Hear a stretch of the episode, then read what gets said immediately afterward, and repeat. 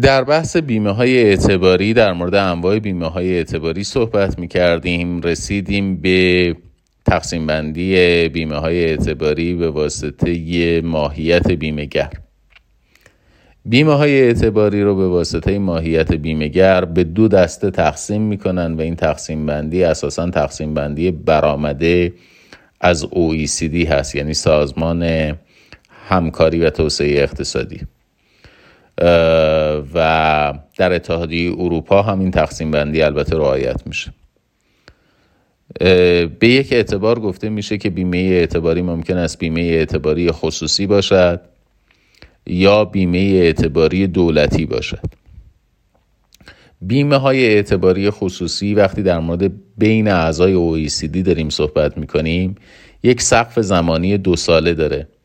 یعنی در بیمه های اعتباری که یک معامله یا با طول مدت کمتر از دو سال شامل میشه بیمه های اعتباری دولتی در دسترس نیستند و شما باید از خدمات بیمه اعتباری خصوصی استفاده کنید. منوط به این که البته معامله معامله بیمه شده مربوط باشد به خریداری که او هم در یکی از کشورهای عضو OECD اقامت داره. پس اگر خریدار مقیم یکی از کشورهای عضو OECD باشه و مدت معامله کمتر از دو سال باشه شما نمی‌توانید متوسل بشید به بیمه های اعتباری دولتی و باید از پوشش بیمه اعتباری خصوصی استفاده کنید. برعکس اگر مدت معامله ای که تحت پوشش قرار می‌گیره بیش از دو سال باشه و یا خریدار در کشوری واقع شده باشه یا در کشوری مقیم باشه که عضو OECD نباشد ما از بیمه های اعتباری دولتی استفاده می‌کنیم. کشورهای خارج از OECD رو به عنوان صادرات به بازارهای همراه با پیچیدگی تحلیل و طبقه بندی می‌کنن. طرحهای بیمه های حمایتی دولتی از طریق آژانس های بیمه اعتباری حدوداً چهل کشور دنیا رو شامل میشه. یعنی export credit agency ها یا ECA ها فقط در حدود چهل کشور دنیا فعال هستند. پس از لحاظ آماری تعدادشون زیاد نیست. تعداد کشورهای تحت پوشششون زیاد نیست. اما همین چهل کشور بخش قابل توجهی از تجارت جهانی رو شامل میشن. یعنی در واقع اینطور نیستش که ما تصورمون باشه که چهل کشور پس بنابراین چهل درصد مثلا تولید ناخالص جهانی. ما مثلا در ایالات متحده امریکا در ژاپن در چین در آلمان در فرانسه در بریتانیا بیمه های اعتباری رو داریم. خب شما اگر آمار تولید ناخالص ملی رو در سال 2010 میلادی بهش توجه بکنید در اون موقع مثلا تولید ناخالص ملی ایران سالانه 400 میلیارد دلار. ولی همین کشورهایی که در موردشون صحبت کردیم در همین مقطع زمانی تولید ناخالص ملی فرانسه 4200 میلیارد دلاره. آلمان 4800 میلیارد. معذرت می‌خوام. فرانسه 3800 میلیارده آلمان 4200 میلیارده ژاپن 4800 میلیارده چین 7000 میلیارده ایالات متحده امریکا 17500 میلیارد. پنج تا کشور رو دارم نام می‌برم ولی این پنج تا کشور بیش از خود همین پنج تا کشور به تنهایی بیش از سی درصد سی و پنج درصد تولید ناخالص جهانی رو به خودشون اختصاص داد. بنابراین وقتی در مورد چهل تا کشور داریم صحبت می‌کنیم حجم قابل توجهی از تجارت جهانی در همین چهل تا کشور متمرکز هستش و export credit agency های یا آژانس بیمه اعتباری دولتی دارن تو این زمینه ها در واقع خدمات میدن. به علاوه بیمه های اعتباری دولتی خدمات خودشون رو صرفا به ارائه پوشش بیمه ای محدود نمی کنن و در انتقال کالا و خدمات هم نقش حمایتگری دارن. به چه معنا؟ شما در نظر بگیرید بعد از اینکه برجام به امضا رسید و قرار شد ایران وارد معاملات تجاری با اروپا بشه این وسط یک نهادی نامش بسیار شنیده شد به اسم ساچه. ساچه نهاد بیمه اعتباری ایتالیاست. یعنی بدون اینکه ساچه وارد این معامله بشود بدون اینکه اعتبار دولت ایران رو یا اعتبار شرکت های هواپیمایی ایران رو برای باز پرداخت دین ناشی از خرید هواپیما تضمین بکنه اساسا امکان این معامله وجود نداشت. پس بنابراین اینطور نیستش که یک معامله حتما و قطعا انجام می شود حالا بیمه اعتباری میاد یه اطمینان بیشتری میده. اگر بیمه اعتباری هم نباشه البته معامله انجام خواهد شد. خیر اینطور نیست. در بسیاری از موارد خرید و فروش کالا و خدمات منوط هستش به وجود بیمه اعتباری. ما اگر در واقع بخوایم از کردیت لاین خط اعتباری استفاده کنیم حتما باید بیمه اعتباری داشته باشیم. اگر در واقع قرار باشه که دولت ها از تجارت اتباع خودشون با یک کشور دیگه حمایت بکنن حتما باید در واقع بیمه اعتباری وجود داشته باشد. پس بنابراین بدون وجود بیمه اعتباری انتقال کالا و خدمات هم با مشکل مواجه میشه. فقط این هم نیستش که بیمه اعتباری به صورت یک الزام تعریف شده باشه. یعنی شرط لازم برای انعقاد یک قراردادی باشه. آژانس های بیمه اعتباری یعنی سازمان های دولتی بیمه اعتباری خدمات دیگه ای هم ارائه میدن. در واقع نظرات تخصصی بسیار بسیار زیادی در, در, در اختیار فروشندگان قرار میدن. یعنی یه فروشنده ایتالیایی یه فروشنده آلمانی که شناختی از بازار ایران نداره اساسا وقتی به بیمه ساچه مراجعه می‌کنه بیمه اعتباری ساچه مراجعه می‌کنه یا به سایناشور چین مراجعه می‌کنه اطلاعات بسیار زیادی پیدا می‌کنه. اینکه کدوم پتروشیمی ها چه محصولاتی تولید می‌کنه. نحوه تصویه ارز و ایران چیه؟ بازار نیما چیه؟ این شرکت های پتروشیمی متعلق به چه کسانی هستند نرخ خوراک در ایران چقدر هستش؟ یعنی به اطلاعات بسیار بسیار دقیقی در مورد بازار کشور خریدار توسط آژانس های بیمه اعتباری جمع آوری شده و در واقع فروشنده برای اینکه اون بازار رو بشناسه از خدمات آژانس های بیمه اعتباری به عنوان مشاور استفاده می‌کنه. حالا بیمه های اعتباری چرا این اطلاعات رو جمع آوری می‌کنن؟ برای تحلیل ریسک. یعنی وقتی یک کشوری مثل ایران به عنوان یک کشور های ریسک طبقه بندی میشه علت این طبقه بندی اطلاعاتی هستش که بیمه های اعتباری راجع به ایران به دست آوردن. که در ایران مثلا چقدر چک ها برگشت می‌خوره؟ بدهی های سررسید شده آیا واقعا پرداخت میشه؟ یا بدهی سررسید شده چه میزانش بلا پرداخت باقی میمونه در زمان سررسید خودش؟ یا نوسان بین ارز و ریال به چه میزان هستش؟ آیا مقررات جابجایی و انتقال ارز در ایران راحت یا سختگیرانه است؟ همه این اطلاعات رو ابتدا آژانس های بیمه اعتباری جمع آوری کردن برای اینکه بتونن ریسک رو آنالیز بکنن و همه این اطلاعات رو به عنوان مشاور هم در اختیار صادر کننده قرار خواهند داد. بیمه های اعتباری از حیث دوره زمانی پوشششون هم تقسیم بندی هایی دارن گاهی اوقات پوشش ریسک پس از در واقع ارسالی که ناظر بر ریسک پرداخت در زمان تحویل هستش به پایان می‌رسه. یعنی بیمه اعتباری فقط ریسک تصویه حساب در زمان تحویل رو شامل میشه. به چه معنا؟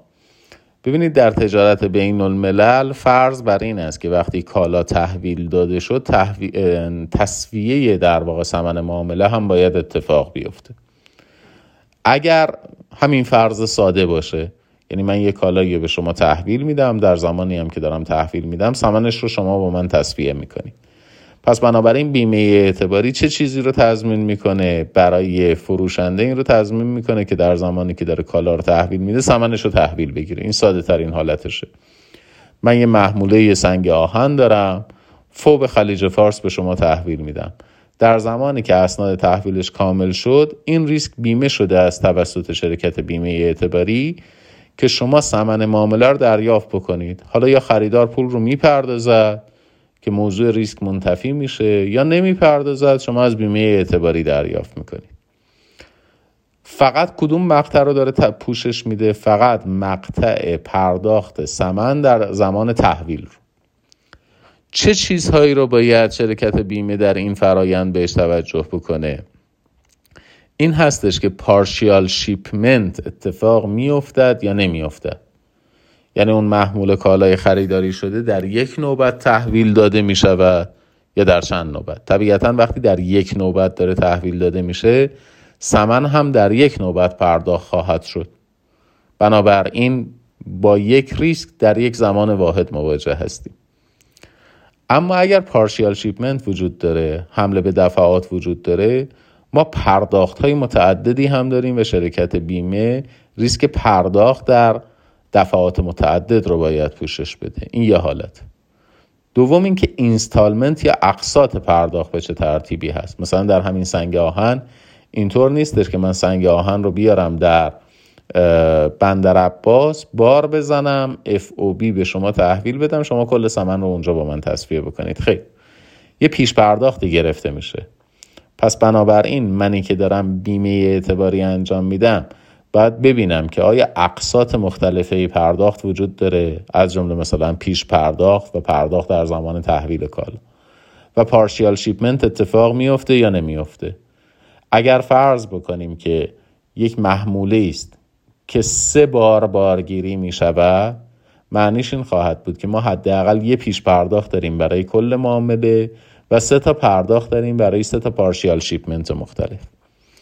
اینها موضوعاتی هستش که شرکت بیمه اعتباری باید بهش توجه بکنه. یعنی باید ببینه خلاصه چند در مورد چند تا پرداخت صحبت داره می‌کنه.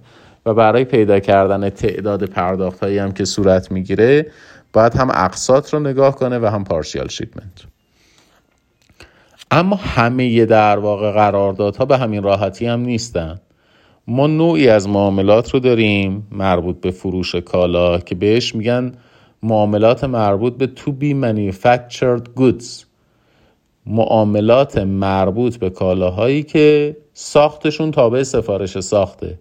این کالاها mass production نیستن تولید انبوه نمیشن بلکه با یک سفارش ساختی ساخته میشن. مثلا شما هواپیما که می‌خرید یه جرثقیل که می‌خرید یه پمپ که می‌خرید سفارش می‌گذارید و بر اساس specification مشخصات فنی و performance criteria معیارهای کارکردی که شما مطرح کرده اید اون پمپ ساخته میشه اون هواپیما ساخته میشه اون جرثقیل ساخته میشه. اینها اقساط پرداخت بیشتری هم دارن اقساط پرداخت پیچیده تری دارن. در مورد تو بی goods یه پیش پرداخت وجود داره. معمولا ارزم به خدمتتون که وقتی اسناد فنی توسط سازنده تهیه میشه یه درصد دیگه ای پرداخت میشه. گاهی اوقات وقتی متریال ساخت تهیه میشه یه پیش پرداخت دیگه ای داده میشه یا یه قسط دیگه ای از پرداخت داده میشه. در زمان FAT Factory Acceptance Test یه قسط دیگه ای داده میشه. نهایتا یه قسطی در زمان حمل کالا و یه قسطی هم در زمان تست راه اندازی کالا داده میشه. پس می‌بینیم که اقساط پیچیده تری دارن. یه پیش پرداخت یه پرداخت در زمان تایید اسناد مهندسی تهیه شده توسط فروشنده یه پرداخت دیگه وقتی متریال یا در واقع اجزاء ساخت رو تهیه می‌کنه فروشنده. یه پرداخت دیگه در زمانی که تست کارخانه میشه یه پرداخت در زمانی که تحویل فیزیکی میشه یک پرداخت هم در زمانی که تجهیز راه اندازی میشه. خب شرکت بیمه وقتی این نوع در واقع پرداخت رو داره بیمه می‌کنه گفته می‌شود که بیمه پوشش دوره ساخت داره میده. منظورمون از پوشش اعتباری دوره ساخت ریسک های مربوط به ساخت نیست ریسک های مربوط به پرداخته. پوشش اعتباری دوره ساخت داره تضمین می‌کنه پرداخت هایی که باید در دوره ساخت انجام بشه. پوشش اعتباری تحویل داره ریسک های پرداخت در زمان تحویل رو بیمه می‌کنه. یک سلسله شرایط مهمی رو هم در بیمه های اعتباری باید بهش توجه داشته باشیم. این که این بیمه اعتباری فقط زمان تحویل رو شامل میشه یا بهتر بگم پرداخت های زمان تحویل رو یا اینکه بعد از تحویل هم پرداخت های دیگری وجود دارد که باید تضمین بشه پرداختش مثل پرداخت های زمان راه اندازی تجهیزات. و همینطور اینکه آیا پوشش دوره ساخت رو هم فراهم می‌کنه یا نمی‌کنه که بحث مفصلش رو در عنوان قبلی داشتیم. دوم اینکه باید توجه بکنیم که این بیمه اعتباری چه ریسک هایی رو پوشش نمی‌دهد. مثلا شما یک ریسک یک بیمه نامه یا ریسک تجاری گرفتید بیمه اعتباری ریسک تجاری گرفتید درش تصریح شده که این شامل ریسک های سیاسی نمی شود شامل جنگ نمیشه شامل تحریم نمیشه. شامل وضع مقررات محدودیت صادرات ارز نمیشه. شامل محدودیت های ناشی از مقررات ممنوعیت واردات نمیشه. پس بنابراین ما باید دقت داشته باشیم که بیمه که داریم می‌خریم چه چیزهایی رو پوشش نمی‌دهد. چه پرداختهایی در چه بازهای زمانی شامل میشه چه ریسکهایی رو پوشش نمی‌دهد. مسئله بعدی این هستش که فرانشیز این بیمه چیه؟ در مورد فرانشیز پیش از این صحبت کردیم. فرانشیز رو عرض کردم خدمتتون. کف ریسکی هستش که بیمهگر پوشش نمیده. مثلا بیمهگر برمیگرده میگه آقا من ریسک زیر ده هزار دلار رو پوشش نمیدم. ریسک کمتر از پنج درصد زیان رو پوشش نمیدم. ما به این میگیم فرانشیز. یعنی اگر شما مثلا مبلغی طلب کاری من 90 درصد طلب شما رو می‌پردازم. اون ده درصدی که پرداخت نمیشه جز فرانشیز هستش. این فرانشیز رو بیمه گذار در واقع ریسکی است که خودش تقبل کرده و قابلیت انتقال به بیمهگر نداره مگر تابع شرایط خاصی منظورمون از اون شرایط خاص چی هستش؟ شما خود فرانشیز رو هم می‌تونید بیمه بکنید. یعنی یه نوع بیمه ای وجود داره بهش میگن بیمه فرانشیز. من بیمهگر آمدم گفتم که از هر در واقع پرداختی که انجام نشود من 90 درصدش رو به شما می‌پردازم. یعنی 10 درصدش رو پرداخت نمی‌کنم. همین ریسک 10 درصدی رو شما پیش همون بیمهگر یا پیش بیمهگر دیگه ای می‌تونید بیمه بکنید. بهش میگم بیمه فرانشیز. که اگر این ده درصد به من پرداخت نشد با یه بیمه نامه دیگری خود بیمهگر به من پرداخت کن. یا بیمهگر سالس تو به من پرداخت کن.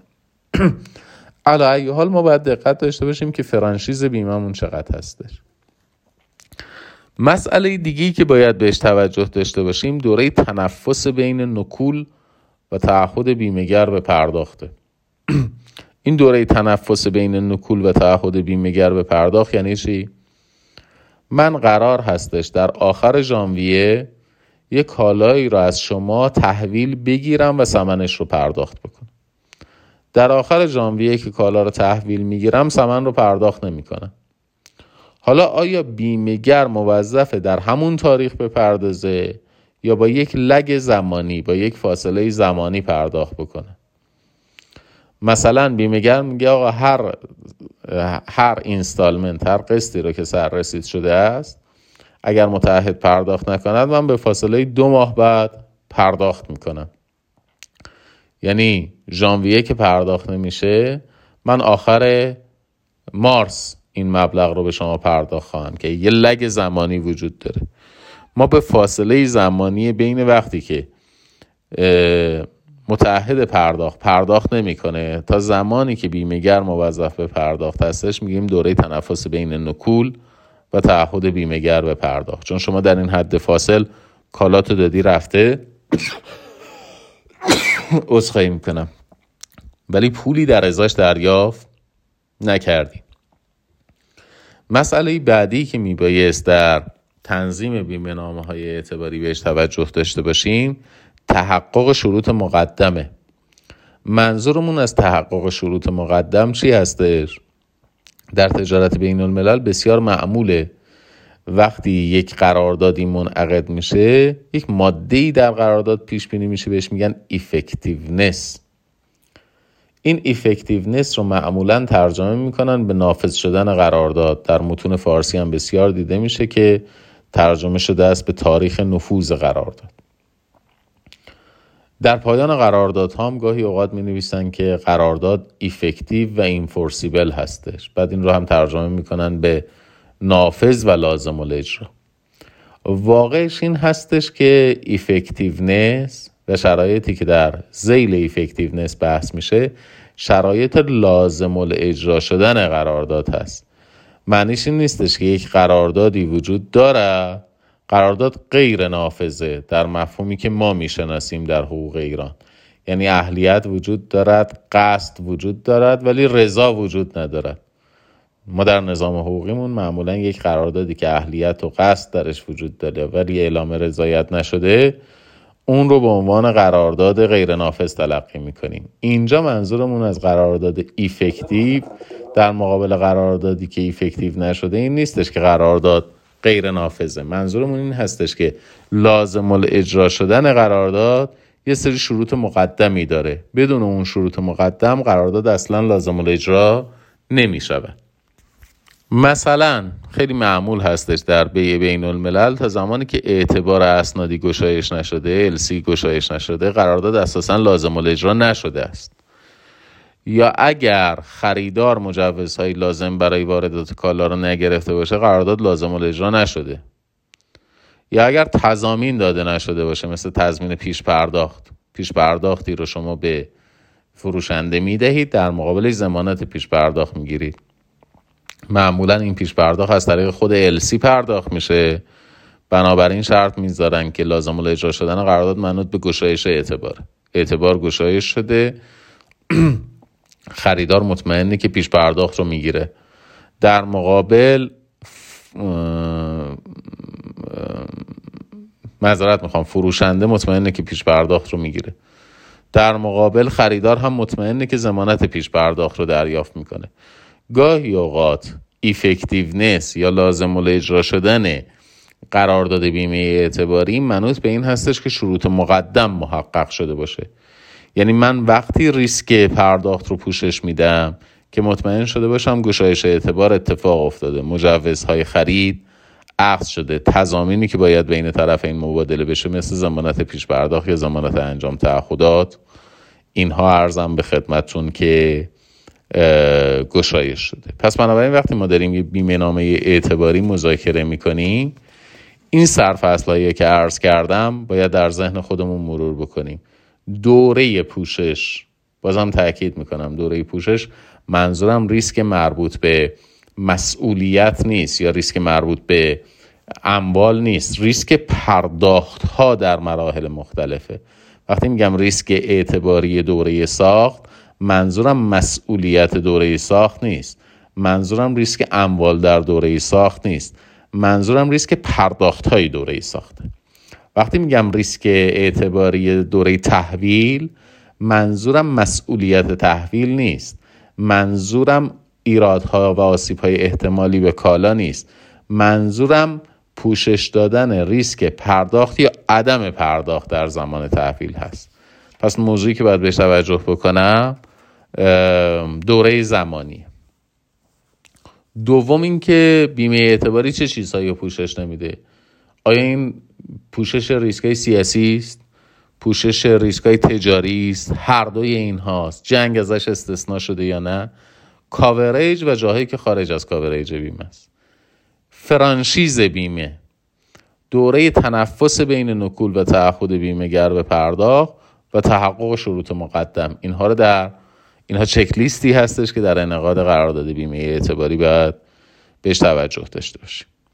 ولی در عین حال عدد قرامتی هم که ما دریافت می‌کنیم از بیمه اعتباری یک سری متغیر درش موثره.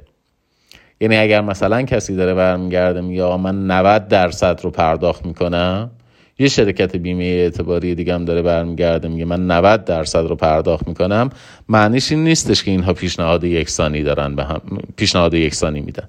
هر دو دارن میگن 100 تومن حق بیمه دریافت می‌کنیم. 90 درصد هم پوشش داریم. این دو تا پیشنهاد لزوما پیشنهاد واحد نیست. چرا نیست؟ در محاسبه ارزش واقعی قرامت یه سری متغیرهای موثره. اولین متغیر موثر ما ریسک سرمایه است یا کپیتال ریسک. یعنی بخشی از سمن که پوشش داده نشده. همین مثال رو در نظر بگیرید. من وقتی برمیگردم میگم که از هر صورت حسابتو 90 درصدش رو پرداخت می‌کنم یعنی 10 درصد پوشش داده نشده. ده درصد طلبت رو اساسا بهت پرداخت نمی‌کنن به این میگن کپیتال ریسک ریسک سرمایه. در درجه اول باید ببینیم چه میزان از طلب پوشش داده نشده. دوم ریسک بهره هست. اینترست ریسک دقت بفرمایید.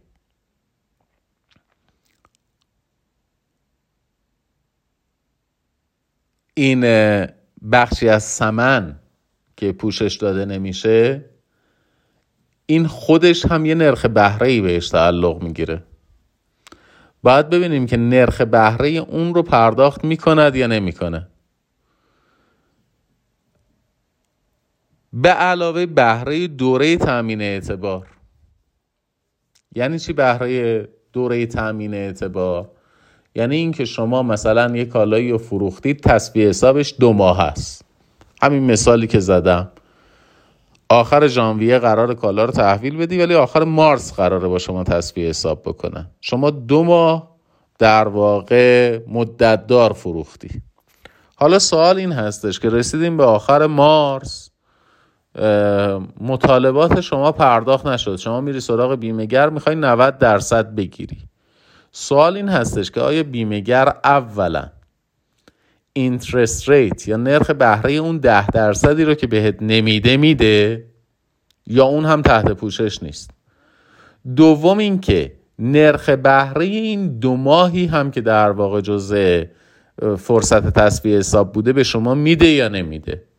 یعنی به صورت ساده آخر مارس. شما یه صورت حساب صادر کردی 100 تومن. می‌تونی بری 90 تومنشو بگیری یا خلاص تموم. یا می‌تونی برگردی بگی آقا این 10 تومن ما به تفاوتش هم نرخ بهرم رو به هم بده. به علاوه این که این 90 تومنی رو که داری به من پرداخت می‌کنی این دو ماهی هم که در واقع به طرف فرصت پرداخت داده بودم و پرداخت نکرده اینترست ریت اون رو هم بده. تا الان شد دو تا ریسک. ریسک سرمایه یعنی اون قسمتی از صورت حساب که پرداخت نمیشه و ریسک نرخ بهره که خودش دو تا قسمت داره. نرخ بهره capital risk ی که پرداخت نشده و نرخ بهره صورت حساب در مدتی که صورت حساب معجل بوده یه مسئله دیگه هم ریسک تسویه است settlement risk یعنی چی؟ باز دوباره شما همین مثال رو در نظر بگیرید. من اول ژانویه جنس رو تحویل میدم. قرار هستش که در واقع اول مارس با من تصویه حساب بشه. ولی و در این حال شرکت بیمه گفته است اگر نکول کرد متحد از پرداخت من یک ماه بعد پرداخت می‌کنم. یعنی اگر او توی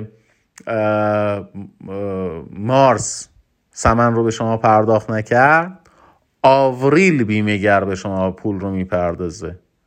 پس بنابراین یه خود کف بازاری شما نگاه کنید شما قرار بوده است 100 تومن بگیرید امروز که کالا رو دارید تحویل می‌دید. ژانویه حالا دو ماه به طرف فرصت دادید یعنی فروشتون معجل بوده. این 100 تومنه رو توافق کردی دو ماه دیگه بگیری در مارس. بعد مارس هم نمی‌تونی بگیری. تازه آوریل 90 درصد این پول رو می‌تونی بگیری. یعنی سه ماه پول دست طرف بوده. تو این سه ماه آیا نرخ بهرت رو می‌تونی بگیری یا نمی‌تونی بگیری؟ و از اون صد تومن چه میزان مبلغ رو می‌تونی دریافت بکنی؟ خب وقتی که قرار بوده از من جن و پولم رو مارس بگیرم آوریل گرفتم به خاطر اون دوره تنفس بین نکول این یک ماهی که گذشته تو این یک ماه نرخ بهرش رو به من میده بیمهگر یا نمیده؟ یعنی وقتی میگه 90 درصد می‌پردازم 90 درصد از هر صورت حساب من 10 تومن کم می‌کنه به من میده؟ یا وقتی داره 10 تومن کم می‌کنه از صورت حساب من نرخ بهره اون 10 تومنی که کم کرده و پرداخت نشده به من پرداخت می‌کنه؟ ارز بکنم که دوره عجل متحده به پرداخت. نرخ بهره اون رو هم پرداخت می‌کنه یا نمی‌کنه؟ نرخ بهره دوره تنفس خودش رو هم پرداخت می‌کنه یا نمی‌کنه؟ وقتی مجموع اینها رو شما در نظر می‌گیرید یه پیشنهاد عرض بکنم. 90 درصد پوشش با یه پیشنهاد 90 درصد پوشش دیگه لزوما به یک معنا نخواهد بود. چون یکی میاد میگه من 90 درصد پوشش میدم ولی interest rate کلا نمیدم. یکی دیگه میگه من 90 درصد پوشش میدم ولی interest rate رو پرداخت می‌کنم. سر جمع که مقایسه می‌کنه می‌بینی عملا یکی داره 95 درصد صورت حساب رو میده یکی 90 درصد صورت حساب رو میده. پس ما باید به این متغیرهای موثر در محاسبه غرامت توجه داشته باشیم. زیل سه عنوان کپیتال ریسک چه میزان از صورت حساب پرداخت نمی شود اینترست ریسک نرخ بهره اون قسمت از صورت حساب که پرداخت نشده پرداخت می شود یا نمی شود و نرخ بهره دوره ای که من معجل فروختم دو ماه فروختم نرخ بهره اون پرداخت می شود یا نمی شود و ستلمنت ریسک نرخ بهره دوره تنفس هم پرداخت می شود یا نمی شود موضوع بعدی که باید بهش بپردازیم ریسک هایی هستش که بیمه گذار در رفتارهای در واقع کارمندان خودش باید بهش توجه داشته باشه. یعنی ممکن هستش که رفتار کارمندان در تغییر میزان ریسک موثر باشه و اگر به خاطر داشته باشید در خود قانون بیمه عرض کردم که هر گونه عملی که موجب تغییر ریسک بشه باید به اطلاع بیمهگر برسه. در بیمه های اعتباری کدام اعمال کارمندان بیمه گذار ممکن است در ریسک موثر باشن و در این شرایط چه وظیفه ای داره در واقع بیمه گذار و چی کار باید بکنه که بین بیمه های دولتی و بیمه های خصوصی از این جهت تفاوت وجود داره. اگر اجازه بفرمایید بحثش رو جلسه آینده با همدیگه ادامه خواهیم داد انشاءالله.